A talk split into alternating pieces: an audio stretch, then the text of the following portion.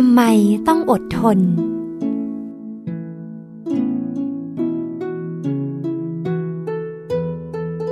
อดทนเป็นคุณธรรมที่ต้องใช้ตั้งแต่ปฐมชาติจนกระทั่งถึงนิพพาน หากมนุษย์ขาดความอดทนแล้ว จะไปนิพพานหรือที่สุดแห่งธรรมไม่ได้เลย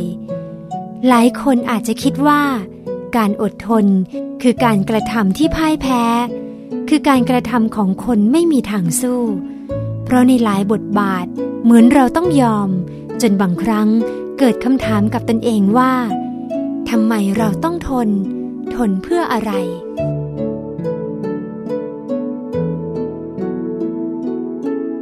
แต่หากเราได้รู้ถึงเป้าหมายของการเกิดมาเป็นมนุษย์ว่า แท้จริงแล้ว เราเกิดมาไม่ใช่เพื่อเป้าหมายอื่นใดเลย นอกจาก การทำพระนิพพานให้แจ้ง เกิดมาเพื่อทำกาย วาจา ใจ ให้บริสุทธิ์ยิ่งยิ่งขึ้นไป เมื่อมีความเข้าใจลึกซึ้งถึงสิ่งนี้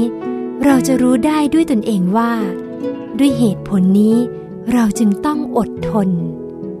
ทนต่อทุกอย่าง ทนต่อความลำบาก ทนต่อทุกขเวทนา ทนต่อความเจ็บใจ ไม่โต้ตอบ แม้จะกระทบกระทั่งกันรุนแรง ทนต่ออำนาจกิเลส ทนเพื่อเราจะได้ไม่ต้องสร้างกรรมใหม่เพิ่ม หากเข้าใจอย่างนี้แล้ว เราจะรู้สึกว่า เราไม่ได้ทนเพื่อใครเลย แต่เรากำลังทนเพื่อตนเองโดยแท้ เราไม่ได้พ่ายแพ้ใครเลย เรายอมนิ่งอยู่ก็เพื่อจะได้ไม่ไปสร้างกรรมใหม่ที่ไม่ดีเพิ่มขึ้น และต้องกลับมาชดใช้วิบากนั้นอีกยาวนาน อดทนจนไม่รู้สึกว่าต้องทน เมื่อนั้นจึงจะชนะ เราต้องอดทนอย่างถูกหลักวิชา โดยหยุดนิ่งเฉยเสีย นำใจมาหยุดนิ่งณศูนย์กลางกาย ลองทำอารมณ์เฉยๆ ตั้งแต่หยาบจนถึงละเอียด แล้วเราจะพบว่า เราคือผู้ชนะที่แท้จริง เป็นชัยชนะที่ไม่กลับมาแพ้อีก